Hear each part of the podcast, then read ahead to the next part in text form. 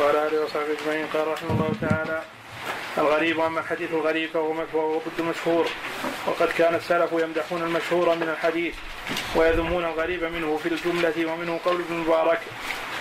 آه، اولا تقدم عندنا الحديث عن الطبقات وأمر الطبقات لم ينتهي وإنما ابن رجب ذكر بعض الطبقات سيعيد كرة مرة أخرى. ولو أن ابن رجب رحمه الله جعل هذا الباب باب واحد كان أنفع لطالب العلم. ولكنه رحمه الله يتمشى مع طريقة أبي عيسى ويشرح كلامه. وسيعيد رحمه الله الحديث عن الطبقات وسنرجع للطبقات مرة أخرى. يعني لا لم ينتهي الحديث عن الطبقات. نحاول إن شاء الله نأخذ جميع طبقات المكثرين. نحن أخذنا الطبقات عن الزهري وأخذنا الطبقات عن نافع وأخذنا الطبقات عن الأعمش. بقي عدد كبير. سنحاول إن شاء الله على قدر الطاقة. نأخذ أيضا طبقات الصحابة المكثرين. نأخذ الطبقات في ابن عمر الطبقات في أبي هريرة الطبقات في عائشة الطبقات في عبد الله بن عمرو بن العاص الطبقات في جابر. ونأخذ أيضا الطبقات عن تلاميذ هؤلاء. ونستوفي الطبقات عن أبي إسحاق السبيعي الطبقات عن آه، قتادة الطبقات عن عمرو بن آه، دينار. سنتناول إن شاء الله كل ذلك. لكن المؤلف رحمه الله تعالى. جعل هذا فاصلا بين بعض الطبقات وما سيأتي إن شاء الله من الحديث عن الطبقات آه، الأخرى. شرع المؤلف رحمه الله تعالى يتحدث عن الغريب وتقدم أكثر من مرة أن الغريب قد يكون صحيحا وقد يكون ضعيفا. وإن كان جماعة من الأئمة يقولون شر العلم الغريب والعلم جاء من ها هنا وها هنا. يعني مشتر واستفاض ولم يأتي من مخرج واحد. إلا أنه لا يختلف العلماء أنه لا تلازم بين الغرابة وبين الضعف. فقد يكون الغريب صحيحا كحديث عمر انما أعمال بالنيات غريب ومتفق على صحته. وكحديث ابن عمر نهى رسول الله صلى الله عليه وسلم عن بيع الولو وعن هبة غريب وهو متفق على صحته. وكحديث أنس دخل الرسول صلى الله عليه وسلم مكة وعلى راسه المغفر غريب وهو متفق على صحته.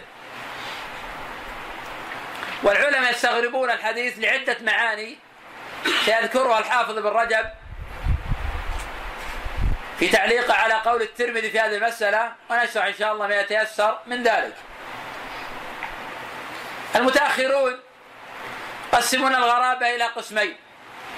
أو قسم المتأخرون الغرابة إلى قسمين. غرابة نسبية وغرابة مطلقة. وأما الأوائل فلا يعرفون هذا التقسيم.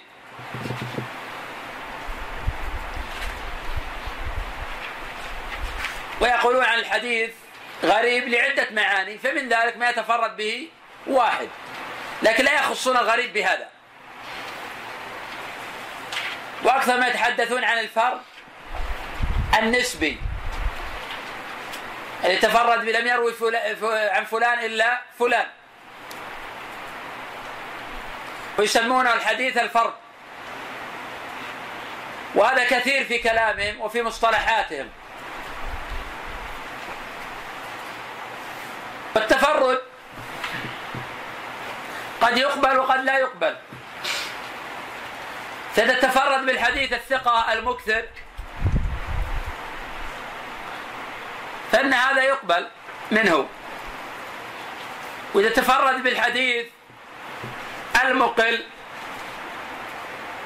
ولم يكن الحديث في الأصول فإنه يقبل منه. وإذا تفرد المقل بأصل من الأصول فهذا قد يقبل وقد لا يقبل. نوع من القرائن حينئذ. وإذا تفرد الثقة عن أقرانه الذين هم أوثق منه. فهذا نوع من القضية الطبقات على ما تقدم. فحين تفرد مثلا شعيب بن حمزة عن الزهري بحديث أو بلفظة. وروى الحديث مالك وابن عيينة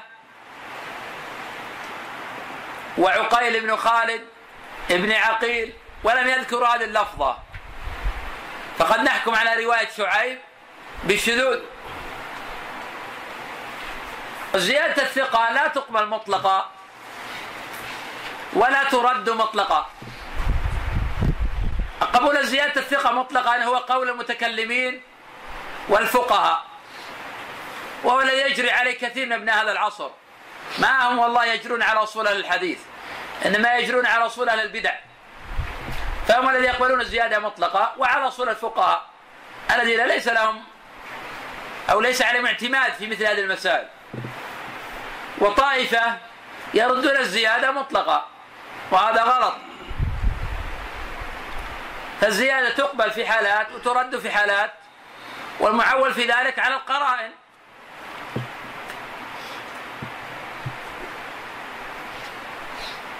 وهذا الذي ذهب إليه الأكابر.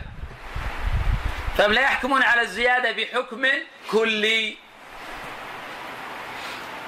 وعلى هذا عمل الأئمة المتقدمين. فزيادة محمد بن عوف عن علي بن عياش عن شعيب بن أبي حمزة عن ابن المنكدر عن جابر بن عبد الله أن النبي صلى الله عليه وسلم قال من قال حين يسمع النداء اللهم رب هذه الدعوة التامة ذكر في آخره إنك لا تخلف الميعاد.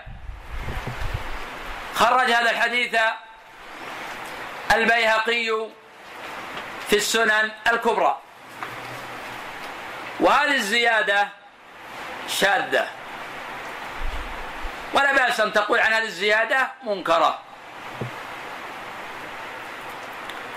ولذلك لم يخرج الزيادة أصحاب التصانيف المشهورة. فلا هي موجودة في الصحيحين ولا في شيء من السنن. ولا روى هذه الزيادة الإمام أحمد في مسنده. ولا أبو داود الطيالسي ولا الدارمي. وقد تفرد بها محمد بن عوف عن علي بن عياش وخالفه من هو أضبط منه وأحفظ وأتقن. منهم الإمام البخاري في صحيحه. وقد روى الحديث عن علي بن عياش ولم يذكر هذه الزيادة. ومنهم الإمام علي بن المديني. فقد روى الحديث عن علي بن عياش ولم يذكر هذه الزيادة. ومنهم الإمام أحمد في مسنده. روى الحديث عن علي بن عياش ولم يذكر الزيادة. والذين خالفوا محمد بن عوف يزيدون على العشرة. لم يذكر واحد منهم هذه الزيادة. إذا هذه الزيادة شاذة لا يمكن قبولها في أي حال من الأحوال. نعم. ومنه قول ابن المبارك العلم هو الذي يجيئك من هنا هنا ومن ها هنا يعني المشهور. خرجه البيهقي من طريق الترمذي عن أحمد بن عبدة عن عن ابن وهب عنه وخرج أيضا من طريق الزهري عن علي بن حسين قال ليس من العلم ما لا يعرف انما العلم ما عرف وتواطأت عليه الألسن وباسناده عن مالك قال شر العلم الغريب وخير العلم الظاهر الذي قد رواه الناس وروى محمد بن جابر عن النعمش عن عن إبراهيم قال كانوا يكرهون غريب الحديث وغريب الكلام وعن أبي يوسف قال من من طلب غرائب الحديث كذب وقال أبو نعيم كان عندنا رجل يصلي كل يوم من 500 ركعة فسقط حديثه في الغرائب. وقال عمرو بن خالد سمعت زهير بن ابن معاوية يقول لعيسى بن يونس ينبغي للرجل أن يتوقع رواية غريب حديث فإني أعرف رجلا كان يصلي في اليوم 200 ركعة ما أفسده عند الناس إلا رواية إلا رواية غريب حديث. وقد وذكر محمد وذكر مسلم في مقدمة كتابه من طريق حماد بن زيد أن أيوب قال لرجل لزمت عمرا قال نعم إنه يجيئنا بأشياء إنه يجيئنا بأشياء غرائب. قال يقول له أيوب إنما نفر أو نفرق من, نفرق من تلك الغرائب. وقال رجل لخالد بن زيد بن الحارث أخرج لي حديث الأعمش لعلي لعلي أجد فيه شيئا غريبا. فقال لو كان فيه شيء غريب وقال رجل لخالد بن الأشعث أخرج لي حديث الأشعث. الأشعث لعلي لعلي أجد فيه شيئا غريبا. فقال لو كان فيه شيء غريب لمحوته. ونقل علي بن ابن عثمان النفيلي عن أحمد. قال شر الحديث الغرائب التي لا يعمل بها ولا يعتمد عليها. وقال المروذي سمعت أحمد يقول تركوا الحديث وأقبلوا على الغرائب ما قل الفقه فيهم؟ هؤلاء يقبلون على الغرائب لما في ذلك من المعاني. إما إخبار عن مغيبات غرائب وإما أشياء في أحكام غير مشهورة أو في روايات. وتقدم قبل قليل أن الغريب نوعان. قد يكون الغريب صحيحا وذكرنا ثلاثة أمثلة لأحاديث غرائب في الصحيحين. ما هي؟ ذكرته قبل قليل. لا بالغرائب الصحيحة. إذا ثلاثة حديث غرائب موجودة في الصحيحين. لنبين أن الغريب ليس كل غريب ضعيفا. حديث عمر إنما أعمال بالنيات.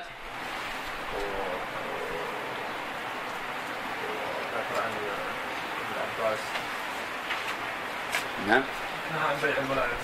حديث ابن عمر في الصحيحين. ثالث دخل مكة دخل مكة على رأس المغفار. هذا غريب وهو متفق عليه.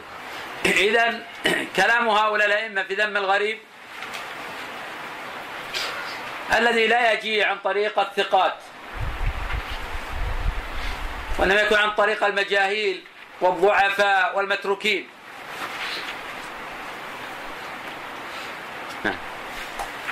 ونقل محمد بن سهل بن بن عسكر عن أحمد. قال إذا سمعت أصحاب الحديث يقولون هذا الحديث غريب أو فائده أو أو فائدة. فاعلم أنه خطأ أو دخل حديث بحديث أو خطأ من المحدث من المحدث أو ليس له إسناد وإن كان قد روي روى شعبة وسفيان. وإذا سمعتهم يقول يقولون لا شيء فاعلم أنه حديث صحيح.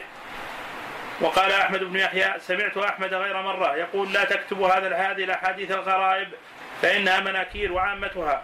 من وعامتها من, من عن الضعفاء. عامتها. وعامتها عن عن الضعفاء. وقال أبو بكر الخطيب أكثر أكثر طالبي الحديث. في هذا الزمان يغلب عليهم الكتب الغريب دون دون المشهور وسماع المنكر دون المعروف. وهذا لا يختص العلماء ما يفعلون هذا. إنما هؤلاء الذين يحرصون على الغرائب وسقط سقط تحديثهم بسبب تتبع الغرائب. وأما أهل الحديث والأئمة الكبار فهم يجمعون هذا وذاك ويميزون. وأما البخاري رحمه الله تعالى ومسلم فلم يضع يضع في صحيحيهما إلا ما يريان صحته. نعم. والاشتغال بما بما وقع فيه السهو والخطا من رواية المجروحين والضعفاء حتى لقد صار الصحيح عندهم أكثر وأكثرهم مجتنبا عند أكثرهم مجتنبا والثابت والثابت مصدوفا عنه مطروحا مطرحا وذلك لعدم معرفتهم بأحوال الرواة ومحلهم ونقصان على علمهم بالتمييز وزهدهم في, في تعلمه وهذا خلاف ما كان عليه الأئمة من المحدثين الأعلام من أسلافنا الماضين وهذا الذي ذكره الخطيب حق حق ونجد ونجد, ونجد, ونجد كثيرا ممن ينتسب إلى الحديث لا يعتني بالأصول الصحاح كالكتب الستة ونحوها ويعتني بالأجزاء الغريبة. وهذا موجود الآن بكثرة. ما ذكر ابن رجب عن طائفة من أهل عصره وذكره طائفة قبله أيضا هو موجود الآن في عصرنا. يتتبعون كتب الغرائب الأجزاء ويحرصون على معرفتها ويجادلون بها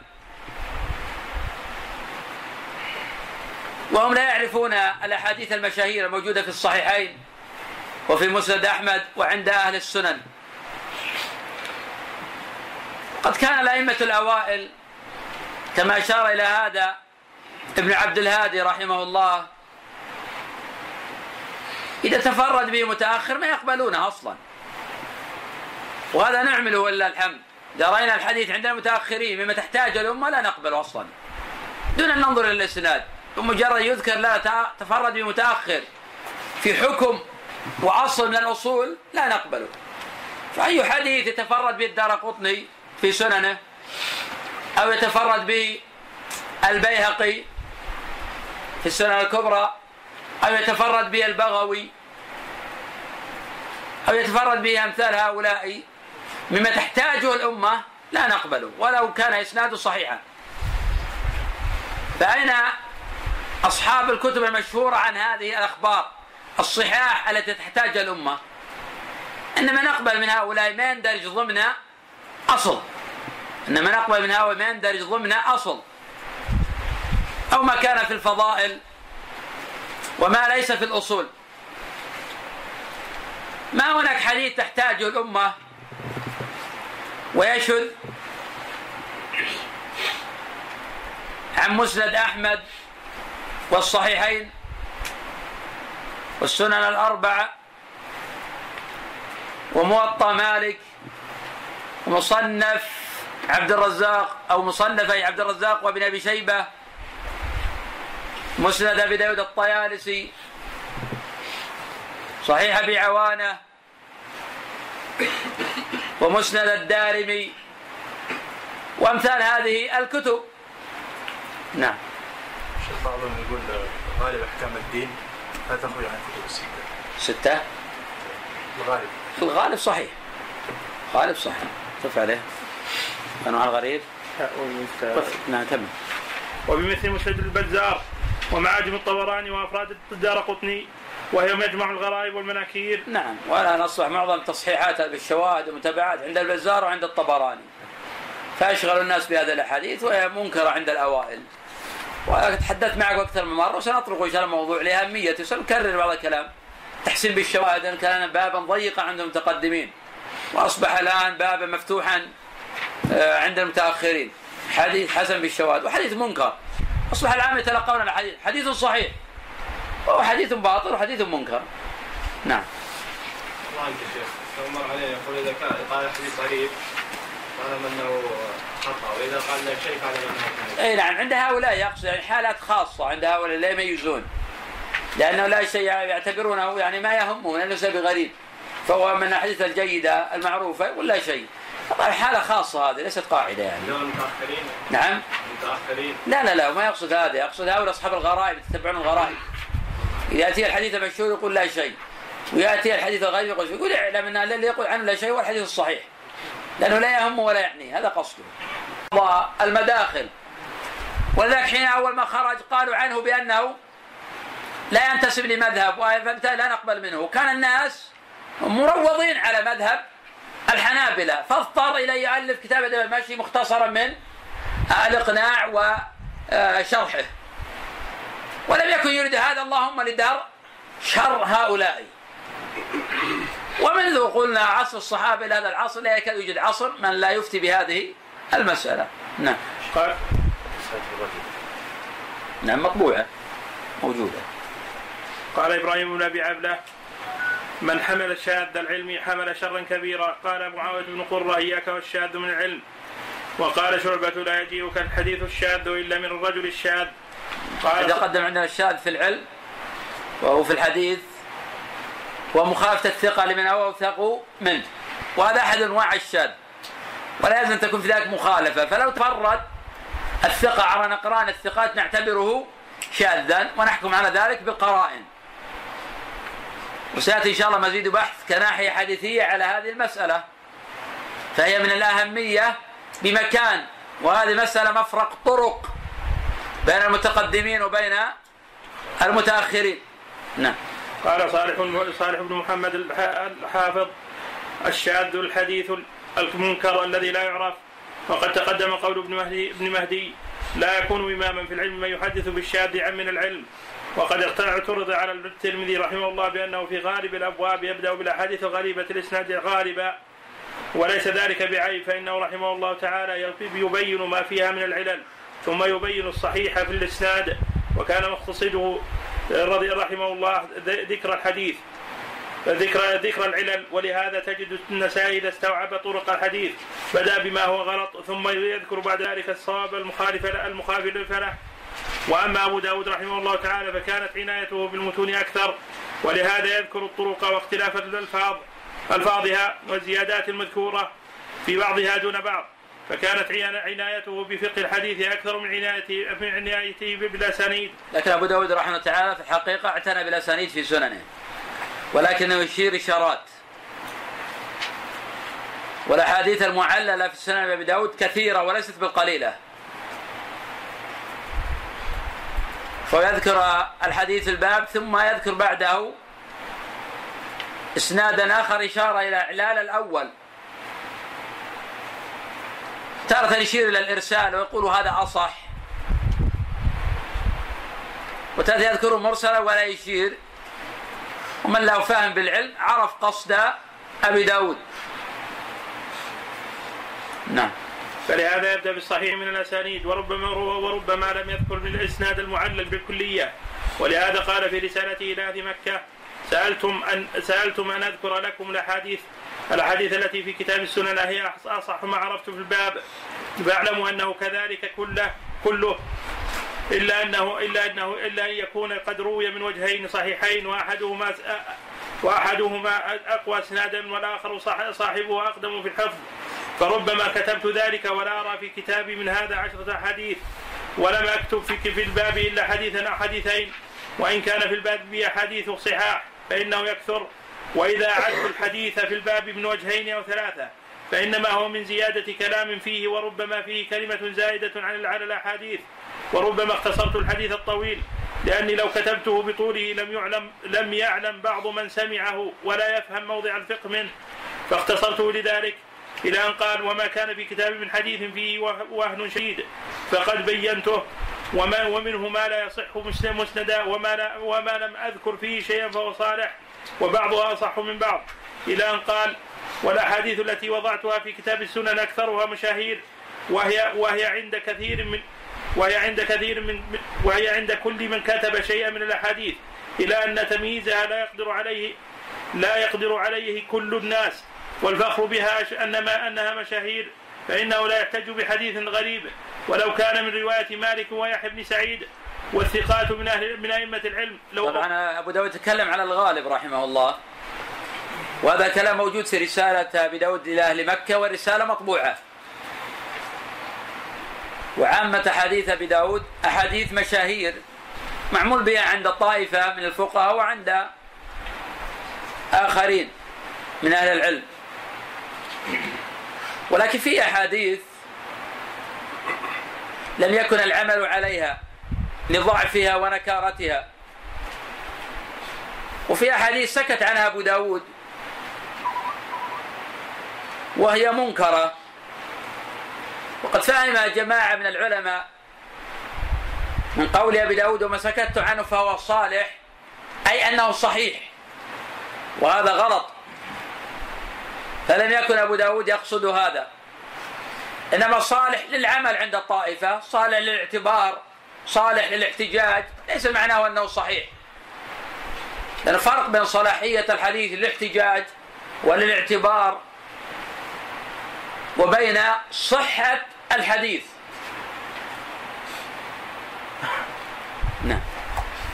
والثقات من أئمة العلم ولو احتج بحديث غريب وجدت من يطعن من يطعن فيه ولا يحتج ولا يحتج بالحديث الذي قد احتج به احتج به إذا كان الغريب شاذا الحديث غريبا شاذا.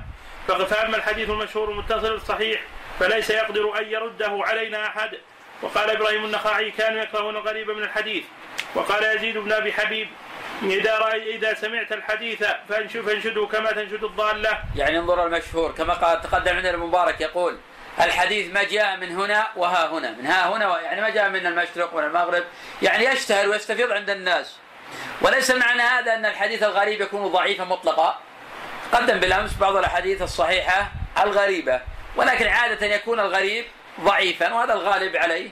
ولا بالأمس أن مثلا معجم الطبراني بل معاجم الطبراني كلها ومسند البزار وبعض هذه الكتب المتأخرة هي مجمع للغرائب ومظنة للضعف وقد يوجد فيها الصحيح. نعم. فإن عرف فإن عرف وإلا فدعه وذكر بقية الرسالة وخرج البيهقي بإسناده عن ابن وهب. قال لولا مالك بن أنس والليث بن سعد هلكت قلت كنت أظن أن كل من جاء أن كل ما جاء عن النبي صلى الله عليه وسلم الذي يعمل به. قال ابن أبي خيثمة حدثنا ابن أصبهاني حدثنا عيسى بن ابن يونس عن الأعمش عن إبراهيم قال إني لا أسمع الحديث فآخذ منه ما يؤخذ به وأدع سائره. ثم لنرجع إلى ما ذكره الترمذي رحمه أبو داود إذا أخرج كتاب في سننه ثم موصولا ثم أخرجه في كتاب المراسيل هل يعل يقصد لا لا لا يقصد لا يلزم. إذا ضربنا مثالا في هذا قلنا حديث قراءة الزلزلة ذكر موصولا في سننه وذكر مرسلا في مراسيله والموصول أصح لأن الذي أرسل هو سعد بن سعيد وهو أخو يحيى بن سعيد القطان. ووصله أصح لأن الذي وصل هو سعيد بن أبي هلال وهو أوثق منه وأحسن حالا منهم. الحمد لله رب العالمين والصلاة والسلام على نبينا محمد وعلى آله وصحبه أجمعين. قال رحمه الله تعالى الغريب في اصطلاح الترمذي ثم لنرجع إلى ما ذكر لنرجع إلى ما ذكر لنرجع إلى ما ذكره الترمذي رحمه الله تعالى فنقول ذكر الترمذي شرع الحافظ بن رجب رحمه الله في الحديث عن الغريب عند الترمذي. وهذا من المهم لأن كثيرا ما اشتغل بذلك كما اشتغل خلق بمعرفة الحسن عند الترمذي. وقد تقدم توضيح الحسن عند الترمذي. وبيان ما هو الصواب من ذلك. وبيان خطأ من نسب إلى الترمذي بأنه يصحح الحديث الحسن في مصطلحه. وخطأ من قال عن عن الترمذي بأنه إذا قال حسن غريب أو حسن هو بمعنى واحد وأن هذا غلط. والآن نتعرف إن شاء الله على الغريب عند الترمذي وعند غيره من الأئمة. قدم بالأمس الإشارة إلى هذا وأن الغريب قد يكون صحيحا وقد يكون ضعيفا ومنكرا وأن شر العلم الغريب وصنف العلماء عدة تصانيف في الغرائب. شرحنا هذا بالأمس وقلنا أن مجمع الغرائب هي معاجم الطبراني الثلاثة ومسند البزار وسنن الدار قطني وسنن البيهقي. شرح معاني الأثار للطحاوي. قلنا أن كل حكم في أصل من الأصول يتفرد به متأخر فهو معلول دون أن تنظر إلى إسناده. ولو كان إسناده كالشمس صحة لا يمكن قبول هذا. وأن هذا من ما يعرف به الغريب وذاك يتفرد به متأخر. قلنا أنه لا يوجد حديث تحتاج الأمة إلا وهو موجود في الصحيحين ومسند أحمد والسنن. وأن أحاديث الأصول لا تخرج عن أصحاب الكتب المشهورة. وإنما يوجد من ذلك عند أصحاب الكتب الغرائب فهي معلولة. وإنما يستفاد من ذلك ما كان في المتابعات والشواهد أو ما كان في غير الأصول. قدم التفريق بين ما كان في الأصول وبين ما كان في غير الأصول. وقلنا المصدوق وقد الثقة. يتفرد بأصل فنعله فكيف نقبل قول المتأخر؟ ذكرنا أمثلة على ذلك. من ذلك حديث عائشة رأيت الرسول صلى الله عليه وسلم يصلي متربعا وإعلان النسائي له بأنه قد رواه أبو داود الحفري مع حكمه بتوثيقه وإنكار هذا الخبر. وذكرنا حديث ابن إسحاق عن أبي عبيدة بن عبد الله بن زمعة عن أبي عن أمه عن أم سلمة أن النبي صلى الله عليه وسلم قال إن هذا يوم رخص لكم فيه إذا رميتم جمرة العقبة أن تحلوا فإذا غربت الشمس ولم تطوفوا بالبيت عدتم حرما كما بدأتم. وأن هذا الخبر لا لا يقبل من ابن إسحاق ولا يقبل من أبي عبيدة. وحديث سالم معروف ابن المقفع عن ابن عمر ذهب الظمأ وابتلت العروق وثبت الأجر إن شاء الله. فلا يقبل تفرد سالم به. ومن الظاهر ما ذكرناه قبل قليل وعلقنا عليه حديث إسرائيل عن يوسف بن أبي بردة عن ابي عن عائشة أن صلى اذا خرج خلق قال غفرانك فلا يقبل تفرد يوسف بهذا الخبر. ومن ذلك حديث موسى بن أبي عقبة عن مولى أم سلمة عن أم سلمة في الدعاء بعد صلاة الفجر. قلنا معلول. وذكر الدار قطني في الغرائب أن هذا المولى هو عبد الله بن شداد. وقلنا هذا خبر منكر وأنه لا يحتج به. وأن الدار قطني ذكره في الغرائب ما ذكره في غير الغرائب. وأن تفسير المولى بعدل الشداد غلط محض. عبد الله بن شداد من قح قريش ليس من الموالي. عبد الله بن شداد من قح قريش وليس من الموالي. والمحفوظ في الحديث عن موسى بن عقبة عن مولى. إذا في إبهام وهو معلول وله نظائر إن شاء الله نأخذها تباعا. نعم.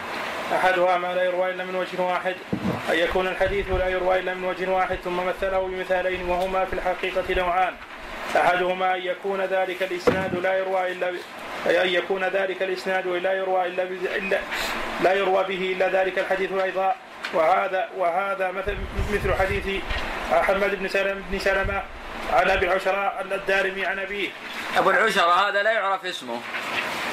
أبو العشرة هذا لا يعرف اسمه، يروي عن أبيه وعن حماد بن سلمة.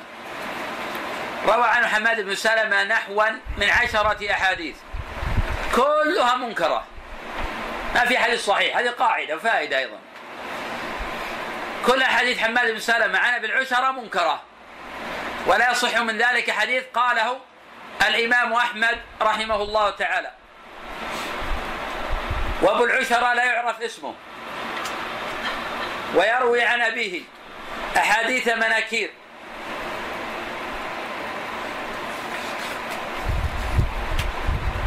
وهذا الحديث ذكره الترمذي ومثل به.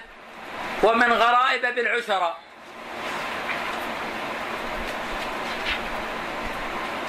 وذلك أن النبي صلى الله عليه وسلم رخص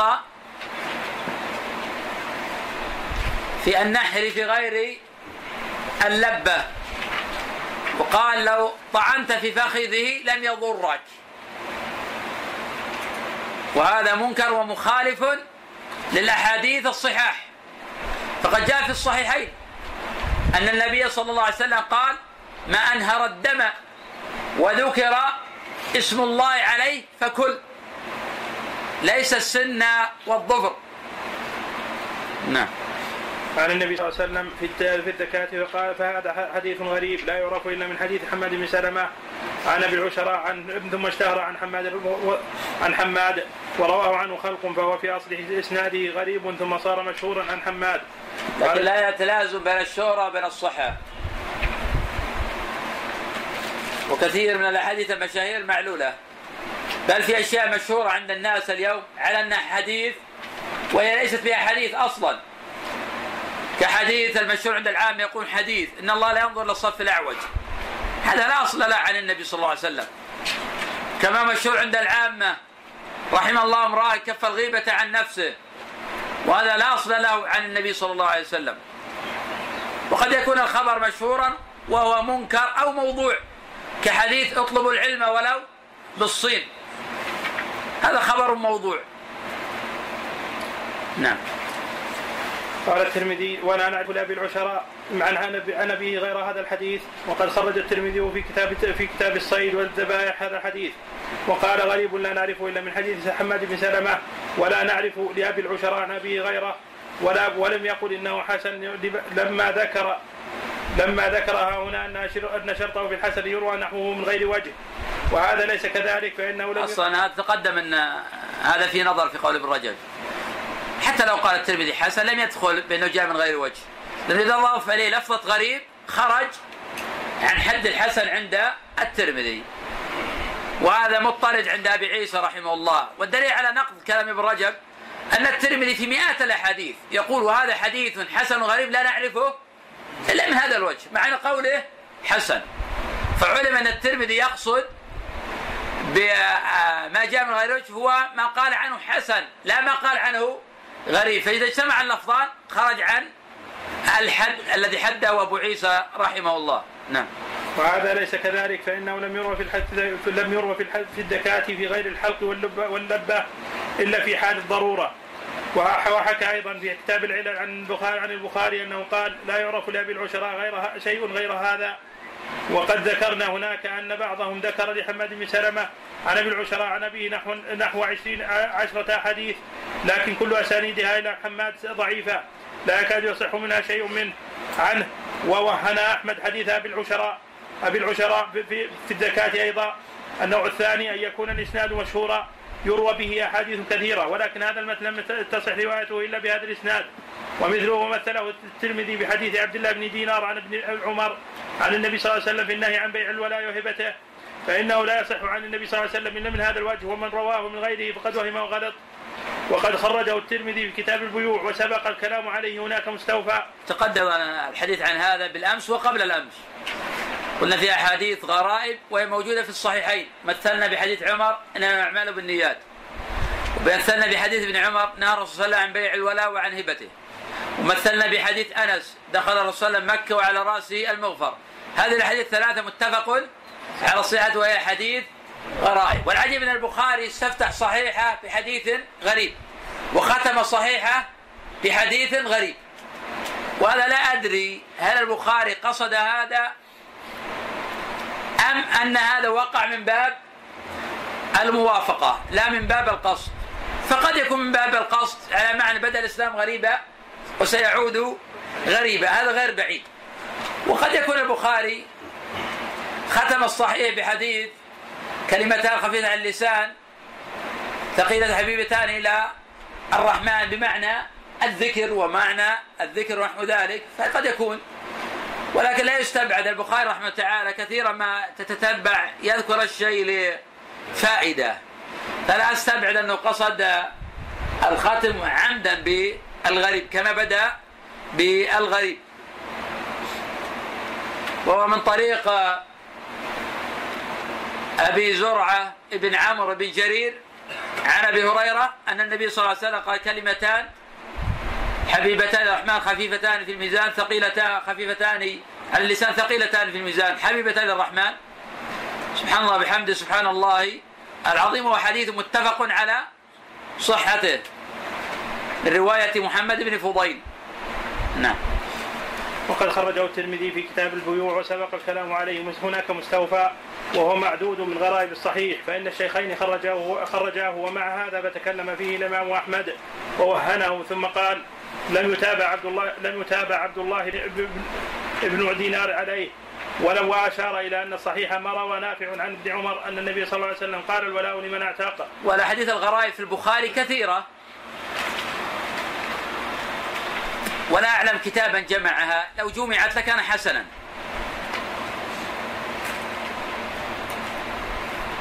فمن ذلك حديث عبد الرحمن بن أبي الموال عن ابن المنكدر عن جابر أن النبي صلى الله عليه وسلم قال إذا هم أحدكم بالأمر فليركع ركعتين من غير الفريضة حديث الاستخارة حديث غريب وهو صحيح لكن تكلم فيها الإمام أحمد.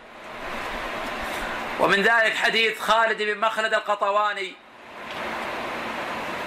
عن سليمان بن بلال عن شريك ابن أبي نمر عن عطاء عن أبي هريرة عن النبي صلى الله عليه وسلم فيما يروي عن ربه من عادى لي ومن عادى لي وليا فقد اذنته بالحرب. هذا حديث غريب. وهو في البخاري. فلا تلازم بين الغرابه وبين الضعف كما لا تلازم بين الشهرة وبين الصحة. نعم. قال الولاء لمن أعتق لم يذكر النهي عن بيع الولاء وعرف وهبته قلت وروى نافع عن ابن عمر من قوله من قوله النهي عن بيع الولاء وعن هبته غير مرفوع. وهذا مما يعلل به حديث عبد الله بن دينار الله أعلم. ومن غرائب الصحيح أيضا حديث حديث عمر عن النبي صلى الله عليه وسلم إنما الأعمال بالنيات. الحديث الحديث وقد خرجه الترمذي في في الجهاد. وسبق الكلام عليه هناك عليه هناك مستوفى فإنه لم يصح إلا إلا من حديث يحيى بن سعيد عن محمد بن إبراهيم التيمي عن علقمه بن وقاص عن عمر ومنها أيضا حديث أنس ودخل النبي صلى الله عليه وسلم مكة وعلى رأسه المغفر فإنه لم يصح إلا من حديث عبد الملك مالك مالك عن ابن شهاب عن أنس وقد سبق سبق ذكره في الجهاد أيضا وأمثلة ذلك كثيرة. ثلاثة والحديث هذا في الصحيحين. حديث مالك عن عن الزهري عن أنس في الصحيحين. وحديث عمر في الصحيحين. وهي حديث غرائب وهي صحاح قال رحمه الله تعالى زيادة ثقة قال أبو عيسى رحمه الله تعالى ورب حديث استغرب زيادة تكون في الحديث وإنما يصح إذا كانت الزيادة ممن يعتمد على حفظه مما الإمام أبو عيسى رحمه الله تعالى يتحدث في هذا الفصل عن حكم زيادة الثقة وقد تقدم أن الأئمة المتقدمين لا يقبلون الزيادة مطلقة ولا يردون الزيادة مطلقة ولا يحكمون على المسألة بحكم كلي. فتارة يقبلون وتارة يردون. والقول بقبول الزيادة مطلقة حكى ابن رجب رحمه الله عن المتكلمين والفقهاء. ولا يعرف عن أحد من أئمة الحديث. وقول برد الزيادة مطلقة غلط. الأوائل كانوا يقبلون الزيادة وكانوا يردون ولا يحكمون على المسألة بحكم كلي. ويعتبرون في ذلك القرائن. إذا دلت القرينة على القبول قبل وإذا دلت القرينة على الرد رد.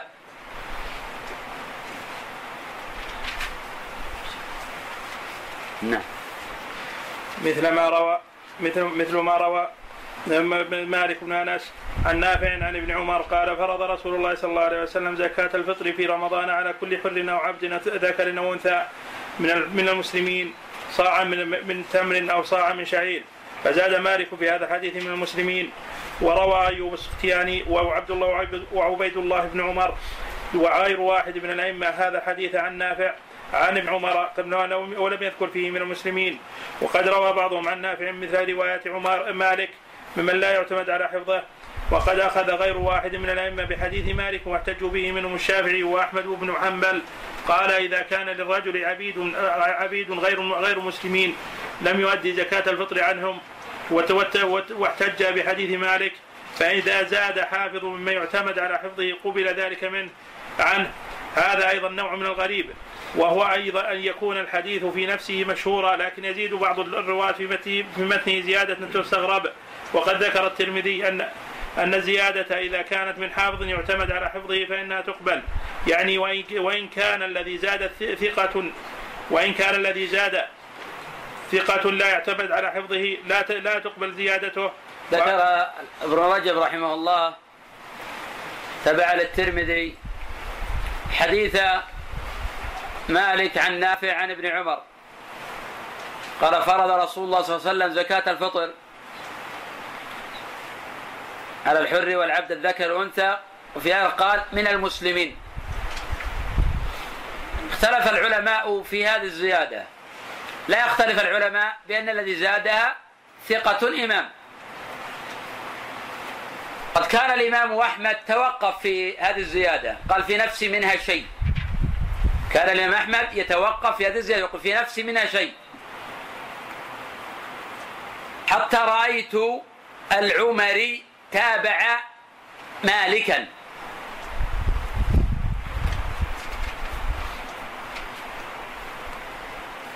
ولم يتفرد بذلك مالك. في الحقيقة تابعه عمر بن نافع وهو ثقة.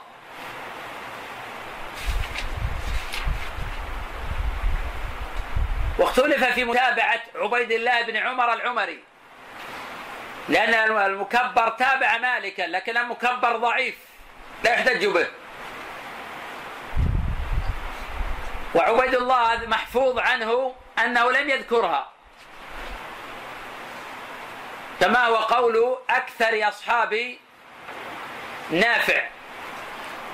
وهذا هو السر في توقف الإمام أحمد رحمه الله تعالى حتى قال رأيت العمري تابع مالكا. وعلى هذا روى هذه الزيادة مالك وعبيد الله واختلف عليه والصواب عنه أنه لم يذكرها. الرواية لأن هذه أصح. وعبد الله بن عمر العمري المكبر وعمر ابن نافع. وقد اعتمد الإمام البخاري رحمه الله في صحيحه على هذه الزيادة. وقبلها الإمام أحمد رحمه الله فيما بعد. وهذا يعطي منهجا.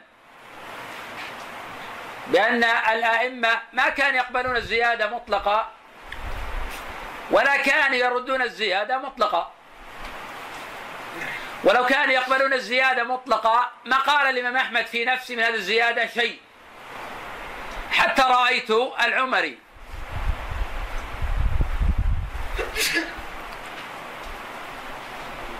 الزيادة عند المتقدمين لا تختص بالمخالفة كما هو الشأن عند طائفة من المتأخرين.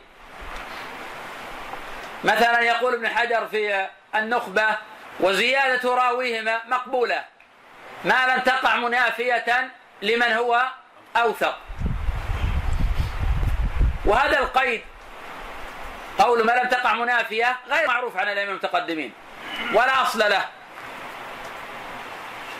سواء كانت منافية أو لم تكن منافية. مجرد التفرد عند الأئمة هو المعتبر. ولا يعطون حكما كليا. ثم أن التفرد عندهم انواع النوع الأول. أن يتفرد بأصل الحديث. أن يتفرد بأصل الحديث. وهذا يكاد يتفق المتأخرون على أن الإسناد إذا كان صحيحا قبل بينما كان الأوائل لا يقبلون مطلقا. قد يقبلونه وقد لا يقبلونه. وكان عند الأئمة الأوائل إذا تفرد الصدوق بأصل يعلونه. إذا تفرد الصدوق بأصل يعلونه. بل قد يعلون تفرد الثقة. كما عل الإمام النسائي حديث أبي داود الحفري وثقة. وذلك بإسناد عن عائشة قد رأيت رسول الله صلى الله عليه وسلم يصلي متربعا. أعله الإمام النسائي رحمه الله تعالى في سننه. ومن هذا أن يكون المكثر كالزهري مثلا أو قتادة راوي من الرواة عنه من أهل الصدق ولكنه ليس من الملازمين له. يتفرد بحديث عنه. هذا قد يعل بأسره ولو تفرد بأسر الحديث. كعمران القطان عن قتادة عن أنس أن النبي صلى الله عليه وسلم قال ليس شيء أكرم على الله من الدعاء. فنحن نقول عن هذا وأين أصحاب قتادة عن هذا الخبر حتى تفرد به عمران القطان؟ فهذه علة خبر. ومن هذا تفرد علي بن مسعد عن قتادة بحديث العجلة من الشيطان. هذا خبر معلول. ومن أنواع التفرد. أن يروي الحديث الزهري. ثم يروي عن الزهري جامع من أصحابه. فيتفرد واحد منهم بزيادة. فهذا الواحد ينظر فيه. إن لم يكن من الطبقة الأولى وخالف من لم يذكرها من الطبقة الأولى فمثل هذا قد لا تقبل زيادته. من ذلك حديث صلح الحديبية هو في البخاري من حديث المسور. جاء في المسند من رواية ابن إسحاق عن الزهري. وفي الشروط قال وعلى وضع الحرب عشر سنين. هذه زيادة شاذة ولا هناك رواية صحيحة على أن الحرب توضع مقدار عشر سنوات. هذه من رواية محمد بن إسحاق. خالفه في البخاري معمر عن الزهري.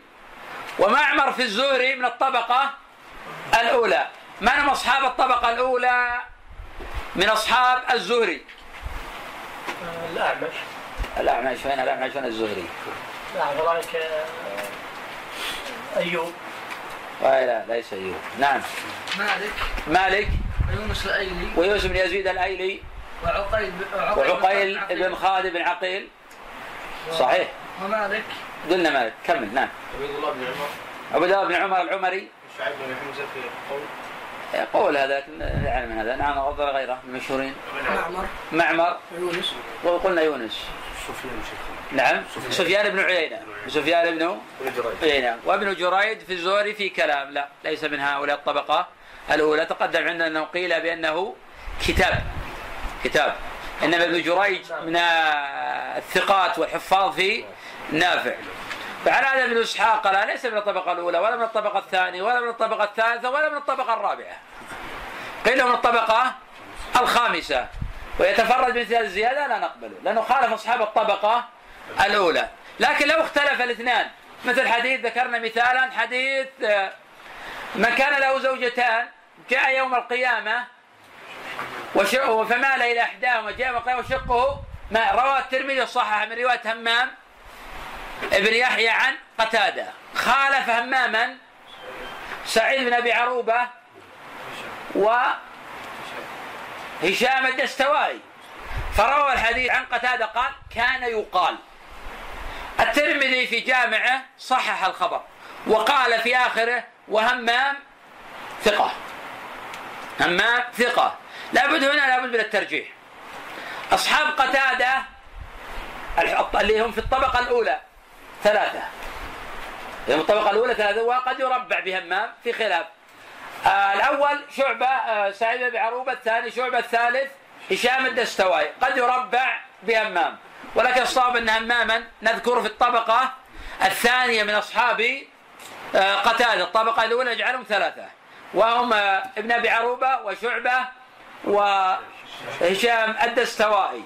نحن نرى اثنين الآن. من أصحاب الطبقة الأولى خالفوا هماما. الترمذي مال إلى تصحيح غير واحد من الحفاظ مال إلى أنه من قول قتادة قال كان يقال ولعل هذا أقرب. فعلى هذا حديث من كان له زوجتان معلول. فعلى هذا حديث من كان له زوجتان هو خبر معلول.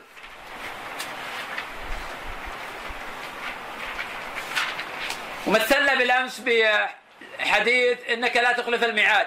اذكر لنا الإسناد والطريق والعلة. ذكرناه بالأمس. ما انت حاضر أمس؟ ذكرناه؟ خلاص أعد. حديث عوف الحمصي عن شيخ. عوف من عوف هذا؟ عوف بن أبي جميل الاعرابي عوف. عوف عوف. بن مالك الحمصي لا. أو في قبله شيء. إيش اسمه كان؟ محمد. محمد هو مثلك. هو محمد بن عوف. محمد بن عوف. عوف نعم. عن شيخ الأوزاعي. لا. عن يحيى بن ابي كثير؟ لا. عن علي بن عياش. عن علي بن عياش. نعم ماذا؟ من يحفظ الإسناد يحفظ الطرق والعلة. احفظ كل شيء تعطينا كاملا؟ الإسناد فقط. ما حفظ. أما الإسناد وغيرك يكمل. عن محمد بن عوف عن علي بن عياش. عن شعيب بن أبي حمزة عن محمد بن كدر عن جابر. عن جابر. في هذه الزياده رواه من الحديث؟ رواه البخاري بدون لفظه لا نريد بزيادة إنك تدخل الميعاد. شاذ. نعم من رواه يعني. يعني من خرج باصحاب الكتب. تفرد ان علي عياش اللفظ إي نعم واضح كلامك. لكن من رواه يعني؟ هل روى الدار قطني؟ أو روى عبد الرزاق؟ الترمذي. أكيد. أكيد. لا ما هو أكيد. لماذا أكيد؟ بما خرج هذه الزياده آه، غلطان روى هذه زيادة البيهقي في سننه. ما روى أصلا ما روى هذه اللفظه احد من أهل السنن. لم يروي هذه اللفظه احد من أهل السنن. جز جزمت علينا كنا نوافقه قلنا بأنها معلولة لماذا؟ معلولة؟ لأن البخاري روى الحديث عن علي بن عياش في صحيحه. والإمام أحمد في مسنده روى الحديث عن علي بن عياش. وعلي بن مديني روى الحديث عن علي بن عياش. وجمع من الحفاظ يتجاوزون العشرة يروون الحديث عن علي بن حياش لم يذكر واحد منهم ما ذكره محمد بن عوف. إذا الزيادة شاذة ويصح أن تقول الزيادة منكرة. من يعطينا مثالا أيضا لزيادة الثقة متى نقبل ومتى لا نقبل؟ زاد علي بن مسلم الأعمش في زيادة علي يسأل الأعمش فليرقه عند مسلم. زيادة شاذة. لماذا شاذة؟ أنه خالف لأنه خالف الحفاظ الذي رواه الحديث عن الأعمش ولم يذكر واحد منهم زيادة فليرقه. مثال آخر مثال آخر للزيادات الشاذة.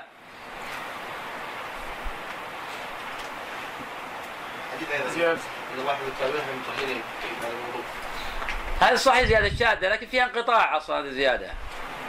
فيها انقطاع عند الترمذي في انقطاع الحديث. حديث شعيب بن أبي حمزة زيادة غفرانك. نعم. لا أصل غفرانك إذا خرج إليه هذا في تفرد هذا من التفرد. أعلناه بالأمس في التفرد. عطنا اسناده مريم جبت الحديث؟ عطنا اسناده هذا حديث يرويه إسرائيل. إسرائيل. عن يوسف بن أبي بردة. يوسف بن بردة. عن أبيه. عن أبيه. عن عائشة. أن النبي صلى الله عليه وسلم كان إذا خرج من قلبه. قضى غفرانك. إذا التفرد من تفرد بالحديث؟ تفرد به أولا إسرائيل غير م... إسرائيل ثقة. و... إسرائيل عن يوسف. نعم. ويوسف؟ عن أبيه. نعم. ويوسف هذا غير معروف. غير معروف. أما إسرائيل هو ثقة ولكن تفرد حصل. نعم زيادة الثقة مثال زيادة الثقة. حديث من أكل أو شرب في ان يتبادل لفظ أكل. نعم في حديث هذا قصدك في حديث أم سلمة. اي نعم حديث أم سلمة هذا صحيح. كذلك حديث شعيب بن حمزة عن ابن المنكدر عن جابر قال كان آخر الأمرين ترك الوضوء مما مست النار. هل نعتبر هذا من باب الشذوذ؟ حين غلط فيه شعيب أو نعتبر هذا من باب الاضطراب أو نعتبر من باب المخالفة. خالفه جمع من الحفاظ. فروى الحديث بلفظ اكل من كتف شاء ولم يتوضأ. فلذلك قيل إن شعيبا اختصر فغلط فيه. عموما هذا من التفرد داخل عموما في التفرد الخاطئ. نعم، المغلوط. أن هذه قيل انها مدرجة يعني ما فيها شذوذ. الخلاف هل هي مدرجة أو غير؟ مدرجه هذه الزياده لا يعرفون زيادة لا يرقوه من الذي زادها؟ أنا تحدثت عنها بالأمس كنت حاضر. جبتها شيخ لا تكلم. نعم؟ يقول يكفي إني جبتها بس يمكن نسيت أنا لا بد نفيد الأخوان. طرق من هذه الزيادة؟ من طريق سعيد بن منصور عن؟ ها؟ من طريق من؟ سعيد بن منصور. سعيد بن منصور عنه شيء عن حسين. بن عبد الرحمن. عن حسين بن عبد الرحمن عن سعيد بن جبير. عن سعيد بن جوعني عن ابن عباس. نعم. وفيها تفرد وهي لفظة شاذة. نعم. وهذا أيضا ظاهر كلام أحمد الامام أحمد. قال في رواية صالح قد أنكر على مالك هذا الحديث. قد انكر على مالك هذا الحديث يعني زيادته من المسلمين يعني زيادته من المسلمين ومالك إذا انفرد بحديث هو ثقة. وما قال أحد ممن قال بالرأي أثبت منه يعني في الحديث وقال قد رواه العمري الصغير وال وال والجمع والجمحي ومالك. تقدم عندنا العمري الصغير آه، رواه في الحقيقة بدونها وهذا المحفوظ عنه. تقدم قول الإمام أحمد رحمه الله تعالى أن نتوقف فيه حتى تابعه العمري. نعم. فذكر أحمد أن مالكا يقبل يقبل تفرده وعلل بزيادته في التثبيت على غيره وبأنه قد توبع على هذه الزيادة. نعم. وقد ذكرنا هذه الزيادة ومن تابع مالكا عليها في كتاب الزكاة ولا تخرج ولا تخرج من بالمتابعه ولا تخرج بالمتابعة. ولا تخرج بالمتابعة عن أن تكون زي- زيادة من بعض الرواة لأن عامة أصحاب لأن عامة أصحاب نافع لم يذكروها. وقد قال أحمد في رواية عنه كنت أتهيب حديث مالك من من المسلمين. يعني حتى وجد وجده من حديث العمري العمريين. يعني قيل له محفوظ هو عندك من المسلمين. قال نعم. وهذه الرواية تدل على توقفه بزيادة واحد من الثقات. ولو كان مثل مالك ولو كان مثل مالك حتى يتابع على على تلك الزيادة وقد تدل على أن متابعة مثل العمري لمالك مما يقوي رواية مالك وي- ويزي- ويزيل عنه ويزيل عنه عن حديثه الشذوذ والإنكار. وسيأتي فيما بعد إن شاء الله عن يحيى القطان نحو ذلك أيضا. وكلام الترمذي ها هنا يدل على خلاف ذلك وأن العبرة برواية مالك وأنه لا عبرة ممن تابعه ممن لا يعتمد على حفظه. وفي حديث ابن عمر في صدقة الفطر زيادات أخرى لا طبعا أخرى. آه، هذا يرجع إلى قلنا لكم السبب أن يبنون على القرائن. الإمام أحمد لم يتوقف في قبول حديث مالك آه، عن الزهري عن أنس. دخل الرسول صلى الله عليه وسلم مكة وعلى رأسه المغفر. مع أن الترمذي في جامعه يقول لم يروه آه، كبير واحد عن الزهري إلا مالك مع أنه رواه الظاهر والذي يحفظ أكثر من عشرة. تابعوا مالكا أكثر من عشرة. ولكن ماذا يقول الترمذي؟ لفظ الترمذي دقيق. يقول لم يروه كبير أحد. يعني رواه خلق. لكن ليس فيهم كبير أحد روى عن الزهري إلا مالك. متى ما توقف العلماء. تارة يتوقفون تارة يتوقف. السبب الأول في توقف المسلمين أن خلقا رواه بدونها. أما هذا الحديث ما في خلق رواه بدونها. فهنا يفرقون. لكن يبنون على آه، القرائن في هذا الباب. شيخ قول الترمذي ممن لا يعتمد على حفظه وقد روى عمر بن نافع وهو الطبقة الأولى. عبيد الله قلت لك الله يحفظك. عبيد الله بن عمر العمري آه، اختلف عليه والمحفوظ الحقيقة أنه ما ذكرها. هذا أما عمر بن نافع على الترمذي ما وقف عليه مع أنه زياده في البخاري. وقال أحمد أيضا في حديث ابن فضيل عن الأعمش عن عمارة بن عمير عن أبي عطية عطية عن عائشة في تلبية النبي صلى الله عليه وسلم وذكر فيها والملك لا شريك لك. قال قال أحمد وهم ابن فضيل في هذه الزيادة ولا ولا تعرف هذه هذه عن عائشة. نعم لا تعرف في هذا الطريق. لا تعرف في هذا الطريق. لكن جاءت هذه الزيادة في الصحيحين. من رواية مالك عن نافع عن ابن عمر. ومن هذا الوجه محفوظة. وينبغي أن يتنبه طالب العلم. أن بعض العلماء قد يعل زيادة في حديث ولا يعني اعلاله في أحاديث أخرى. لأن بعض الناس يتلقى متن ولا يتنبه لمسألة الشذوذ. الإمام أحمد عل هذه اللفظة في حديث عائشة. ولم يعل هذه اللفظة في حديث ابن عمر وهي في الصحيحين. حديث مالك عن نافع عن ابن عمر. نعم. إنما تعرف عن ابن عمر وقد ذكر أن أبا معاوية روى الحديث عن الأعمش بدونها وخرجه البخاري بدونها أيضا من طريق الثوري عن الأعمش وقال تابعه أبو معاوية قال الخلال أبو عبد الله لا لا لا يعبأ, لا يعبأ بمن خالف أبا معاوية في الأعمش. تقدم عندنا أن علي مديني حين قسم الطبقات ذكر أبا معاوية محمد بن خزن الضرير عن الاعمش في الطبقة الثالثة. وقلنا الصواب أنه لا في الحقيقة لا ينزل إما الطبقة الأولى والكثير إذا قللنا أننا نضع في الطبقة الثانية. واستدللنا بما مضى في قول الإمام أحمد رحمه هذا. وهذا واضح. ومن ثم احتج الشيخان بأبي معاوية في الأعمش. ولم يحتج الشيخان بأبي معاوية في غير الأعمش. إنما يذكرونه في باب المتابعات. وأبو معاوية في هشام بن عروة مثلا يخطي. أبو معاوية في هشام بن عروة يخطي. وفي الأعمش لا يكاد يخطئ. حافظ ضابط متقن. ما اسمه أبي معاوية؟ ما اسمه؟ محمد بن خازم الضرير. نعم. وكذلك قال وقال الخلال أبو عبد الله لا يعبى بمن خالف أبا معاوية في الأعمش إلا أن يكون الثوري. وذكر وذكر أن هذه الزيادة رواها ابن نمير وغيره أيضا عن الأعمش وكذلك قال أحمد في رواية الميموني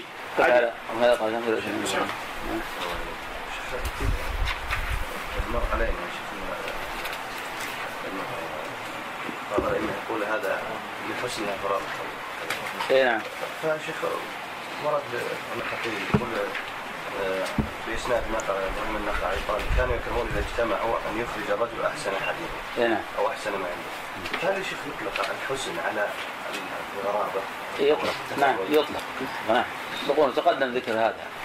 وقلنا أن الترمذي وبينا منهج الترمذي وأن من قال عن الترمذي بأنه إذا قال حسن صحيح غلط. وردنا عدة وجوه لبطلان هذا القول. وأن هذا آه، ليس بمعروف عن الأوائل وأنه ليس عند الترمذي شيء اسمه حسن صحيح.